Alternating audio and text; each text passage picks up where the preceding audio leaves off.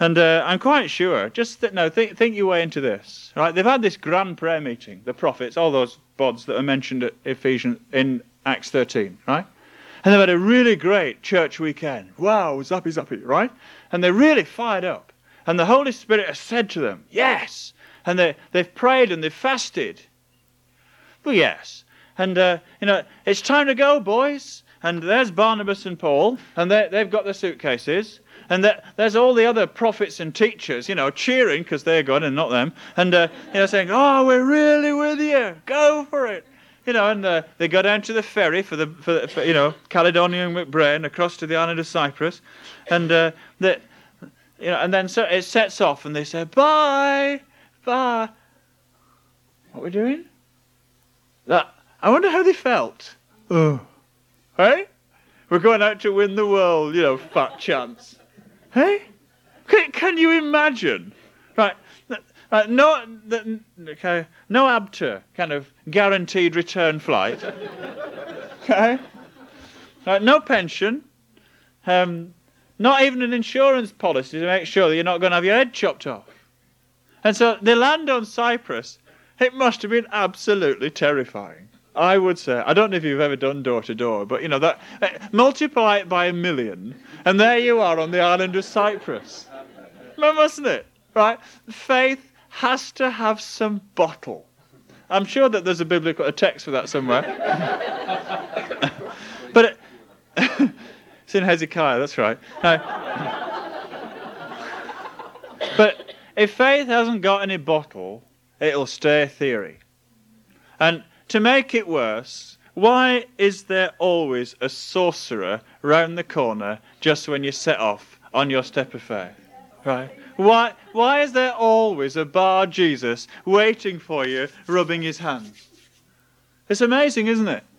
Because they'd actually taken courage in both hands and got on the boat in the first place and they kind of shuffle their way off, you know, waiting to preach. Where's the synagogue? Let's go somewhere safe. Who knows Barnabas here? They'll listen to him.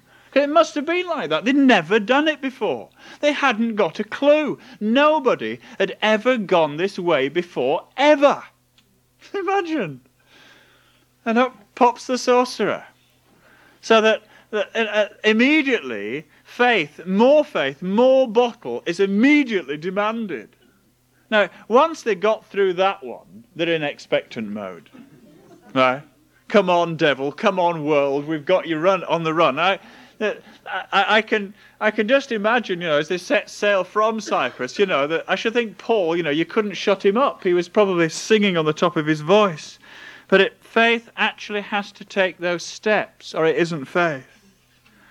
So, I, you know, my, my question really is, you know, what are you expecting? What are you trusting for? What are you believing for? I understand that Monday was a great day. Great. And I know that, yes, you do need more than one Monday. Yeah, I know that. Look, God is in this. If you carry on talking as much about how difficult it, it has been, and not enough about how good the purposes of God are for you and affirming his kindness and his, and his whole sense of destiny. If you don't stop talking about the past and draw a line, you're going to drag yourself back into it with the same kind of mentalities that produce negativism then. It's not more of that you need, it's actually confidence and an expectant faith in God that he has plans for you, plans for good, not for evil, to give you a future and a hope. Faith is like that who actually shuns, almost ignores that which is unbelieving, doesn't give it house room. So, you know, what vision, what passion are you running with? What, what are you expecting from God? Because if you're expecting it and trusting God for it, you'll certainly see it.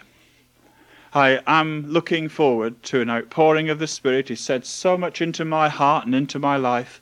I am confidently expecting, if I go to the grave without seeing it, I shall have some some suggestions to make with the Lord as to, oh, I want to know why I got it wrong. Okay, I'll be, I'll, let's be reverent. Paul, Paul writing to Timothy, 2 Timothy 1 6, you know, stir up the gift of God that's in you. Go on, stir it up. Fan it into flames, this gift of God. And run with it with an expectant faith, such as Paul and Barnabas had. They had a clear mandate take the gospel to the nations. That, this, this work to which I have called you. It doesn't say what it is actually there. That, that, that, their understanding must have been accumulating over time, and therefore the day came when know, come on, run with it.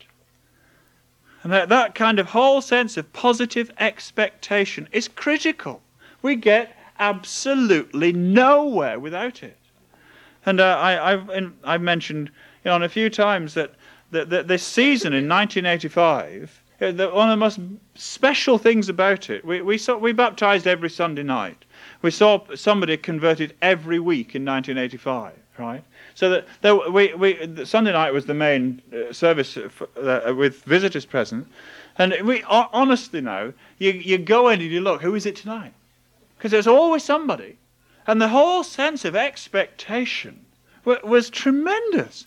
Do you know, by the end of the year, there were people there who'd been saved a year. You know, they were old Christians by then, because there were lots of people. You know, after church, I kind of uh, been born in God later than that. Um, and uh, there were people who'd they'd never known church without baptisms every week, right? Yeah, they found out. so what, what, has the pro- what has the prophet said? What preparation do you need to make? What discipling steps do you need to take seriously? What vision does God want you to run with? What about there? Can I just? I, I, I, I, I've got to stick with this kind of revival thing. Can I? Can I read you a quote? And then you're going to pray together that God will give a real sense of vision and expectant faith. You know that we. It only comes from God. You can't whip it up. Sorry, you can't read it in a book. It doesn't come that way. That faith is something the Spirit of God, if you let Him, will cause to be birthed in your heart. It's the only way. We have to pray for it look for it, long for it. Uh, it's a long story, but I was, I was reading Thomas Charles Bala. Have I read this before? I didn't read this in September, did I? No, good. He says this just to whet your appetite in terms of because we have to have to have some understanding of how it will be, or else otherwise we we we're, we're restricted by our own previous thoughts and expectations. You inquire about the state of the church in Wales. I have nothing but what is favourable to communicate. We had a very comfortable association at Pwllheli. Some thousands attended, more than ever before. Thousands! and here at Bala, we have had a great, powerful, and glorious outpouring of the Spirit on the people in general, especially on the children and young people. Scores of the wildest and most inconsiderate of young people, we've got them as well, of, of both sexes of sorry of both sexes have been awakened. Their convictions have been very clear and powerful, and in some instances so deep as to bring them to the brink of despair. Their consolations have also been equally strong. If the Lord should be graciously pleased to continue the work as it has prevailed some weeks past, the devil's kingdom will be in ruins in this neighborhood. Ride on, ride on, thou King of glory, is the fervent cry of my soul day and night. I verily believe that the Lord means to give the kingdom of darkness a dreadful shake, for he takes off its pillars. Those that were foremost in the service of Satan and rebellion against God are now the foremost in seeking salvation through the blood of the Lamb. It's an easy work to preach the gospel of the kingdom here at this time says something. Divine truths have their own infinite weight and importance on the minds of the people. Beams of light, together with divine irresistible energy, accompany every truth delivered. It's glorious to see how the stoutest hearts are bowed down and the hardest melted. I would not have been without seeing what I have seen lately. No, not for the world. Who? Right? Lord, thank you that faith looks beyond the dark and dismal prospects and sees that you are a covenant keeping God, a faithful God, a God who has plans for the kingdom of God to be extended in the land. And Lord, we are just so grateful that we can walk by faith in this and not by sight. That, that we can make such the substance of things hoped for, the evidence of things not yet seen. And Lord, to that we give ourselves to you. We want to be a people full of faith, a people who by faith see the kingdom of dark, the dominion of darkness topple, and the works of God blossom. So help us. Lord, I pray that you will deliver us from that carnal pessimism and that wise so called wisdom that knows it all, seen it all before, and expects nothing. Lord, deliver us from its sourness, we pray. And in the name of Jesus, Lord, let your Spirit come upon us and, en- and generate a sense of expectancy and excitement and zeal that we'll see the kingdom come. In the name of Jesus.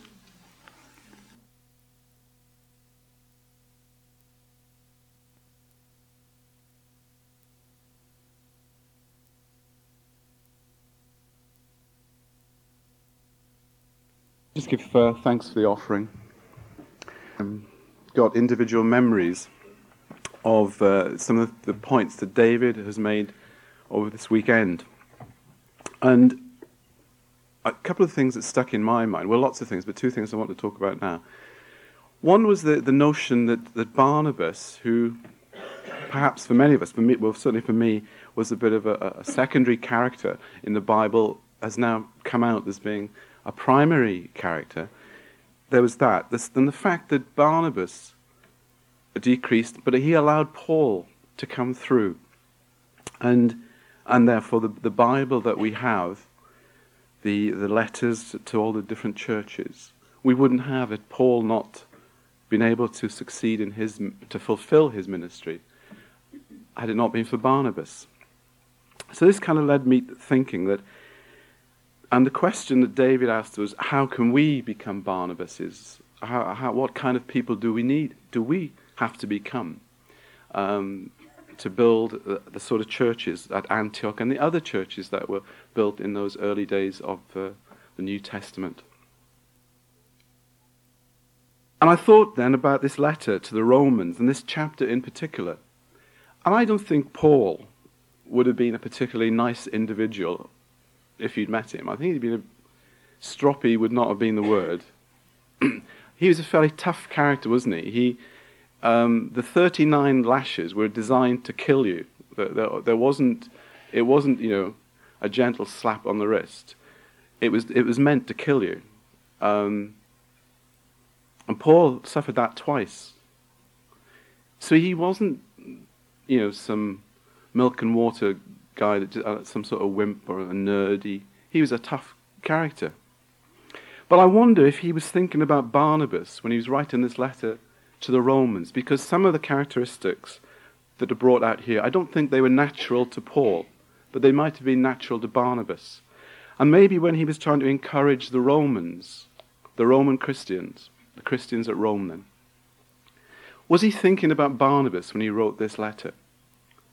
And he was thinking of all the good points of Barnabas. And he was trying to, you know, did somebody in that church at Rome ask the question, how is it possible for us to build a church in Rome then, Paul? How do we do it? We're facing all this persecution. What characteristics do we need that would help us? And, and Paul wrote these letters. And he wrote this letter in particular. And he wrote chapter 12 of Romans. And I suppose typically being Paul, he puts something that is very hard, almost impossible, and very, very challenging in the first verse of this chapter. He says, Present your bodies a living and holy sacrifice. And I think he uses the word sacrifice very carefully. Because it would have meant something very specific in those days when sacrifices meant human bodies dying if at the hands of persecution, or for the Jews, sacrifice meant the killing of animals and placing them on the altar to be burnt. And everything was burnt up. And I'm sure that Paul meant that. He is really saying to the church at Rome, bring your bodies as a living sacrifice. Put yourself on the altar, that all of you will be burnt up in a, in a spiritual way. Obviously, he wasn't suggesting they set themselves on fire. But he was calling upon them to just give everything up, to be changed completely, and to, and see it as a sacrifice. But then he, he goes on to try and encourage them. And in the second verse, it starts, Do not be conformed to this world. I've got in my Bible a translation from a J.B. Phillips, by J.B. Phillips, which is an encouragement and it's a challenge, and I think it's a great help to us.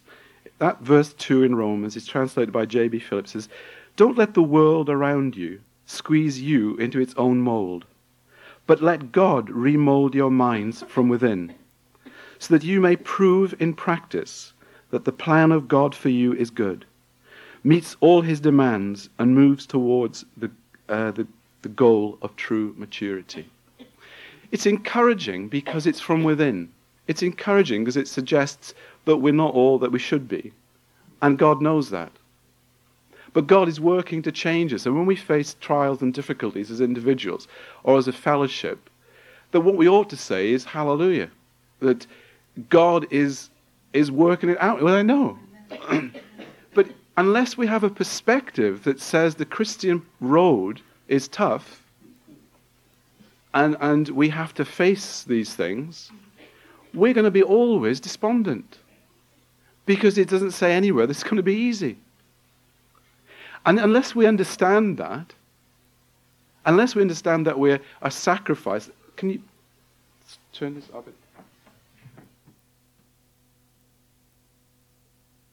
You see, I haven't tricked you in any way, but we've sung with great confidence because this is a beautiful song and it touches our hearts. We've sung, Oh, to know the power of your risen life. That's good, isn't it? We'd like to know the power of Jesus in his risen life to heal the sick, raise the dead, preach, convert thousands. That's great. And to know you in your sufferings, to become like you in your death. You see, we sing it and, and we want to do it. But when it happens to us, when we have the suffering and when we have the difficulties, we kind of forget that this is what we're attaining to. I just want to look. I, know that people uh, have preached on the sort of the one another verses in the Bible, but just look at what it says in this chapter, in chapter 12. So we who are many are one body in Christ. That's us. We are one body in Christ. We're individually members one of another. That's in the NIV, it says each member belongs to all the others. So I belong to all of you, which is perhaps bad news to you. That means you all have to look after me in prayer, perhaps in practical ways, in encouraging one another, but I belong to you, you belong to me. I have a responsibility to you. We all have a responsibility for one another. In verse 10, it says, Be devoted to one another in brotherly love. Give preference to one another in honor. In the NIV, it says, Honor one another above yourselves. Honor one another above yourselves. Be of the same mind toward one another. In verse 16, in the NIV, it says, live in harmony with one another. Harmony is a good word, isn't it? The musicians play in harmony. And if, some, if one of them hits a wrong note or a wrong chord, we can hear it. And it, it's discordant to us.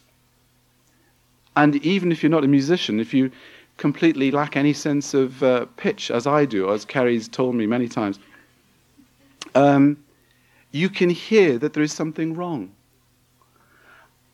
And Paul is encouraging the Romans, the Roman church, to live in harmony with one another.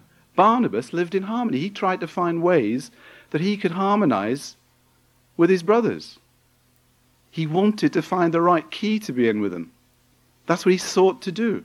He tried to do that. So, we obviously need the, the the Holy Spirit. We need God's grace in our lives to help us do this. But I think it's a calling upon us to do it. It doesn't happen automatically. We have to understand our responsibilities. We have to seek to do that. We don't let the world tell us how to think, how to set our values, and we uphold one another as brothers and sisters. Paul also said in, in to Corinthians, oh, we're coming to communion now, he helped them to see that the reason that we are one body is because of the sacrifice of Jesus. So in Corinthians, Paul says, For I received from the Lord that which I also delivered to you, that the Lord Jesus, in the night in which he was betrayed, took bread. And when he had given thanks, he broke it and said, This is my body, which is for you. Do this in remembrance of me. In the same way, he took the cup also after supper, saying, This cup is the new covenant in my blood. Do this as often as you drink it in remembrance of me. For as often as you eat this bread and drink the cup, you proclaim the Lord's death until he comes. Therefore, whoever eats the bread or drinks the cup of the Lord in an unworthy manner shall be guilty of the body and the blood of the Lord. But let a man examine himself, and so let him eat of the bread and drink of the cup. For he who eats and drinks, eats and drinks judgment to himself, if he does not judge the body rightly. For this reason, many among you are weak and sick, and a number sleep. But if we judged ourselves rightly, we should not be judged. But when we are judged, we are disciplined by the Lord in order that we may not be condemned along with the world. So then, my brethren, when you come together to eat, wait for one another. If anyone is hungry, let him eat at home, so that you may not come together for judgment. And the remaining matters I shall arrange when I come. So Paul brings that to the Corinthians, doesn't he? He says, This body of Jesus was broken, but you are now the body. And we're going to remember, and we will remember that. And he commits them to remember that. He commands, instructs them to remember. That we can do all these things that in the, in the letter to the Romans, we can be devoted to one another, we can give preference to one another, we can honor one another because of the death of Jesus. Because we all have that in common, don't we? We were all sinners. We are all sinners. And through Jesus' death, that's forgotten. Our sins are forgiven. We are right before God. And that is what binds us and holds us all together. And any other little failing that we've got seems quite small in comparison, doesn't it? And I think that we can learn to accept one another.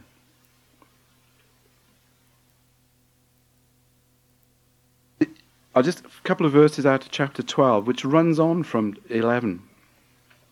For by one Spirit we were all baptized into one body, whether Jews or Greeks, whether slaves or free, and we were all made to drink of one Spirit. For the body is not one member, but many. If the foot should say, Because I'm not a hand, I'm not a part of the body, it is not for this reason any the less a part of the body. And if the ear should say, Because I am not an eye, I am not a part of the body, it is not for this reason any the less a part of the body. But now God has placed the members, each one of them, in the body, just as He desired. You see, God has placed us together. You all may hate the sight of me, but it's tough, really, because God has put me here. And He's put you lot there as well. You see, it's God's positioning and planning and placing has put us in this team together. We may not like it, but we're going to have to work it out. So uh, we're in groups. Paul warns that about you should come to this, this communion table in a worthy manner. And perhaps we could just take a moment for each one of us to reflect upon and sort ourselves out with God. This is a table for sinners, so you don't have to be perfect to take uh, communion. You have to know the Lord. You have to know Jesus as your Lord and Savior. But you do need just to take a moment now and ask God to show you anything that needs to be straightened out. Maybe make a commitment to straighten something out with someone else before too long. But let's do that right now, and then we'll uh, share communion together.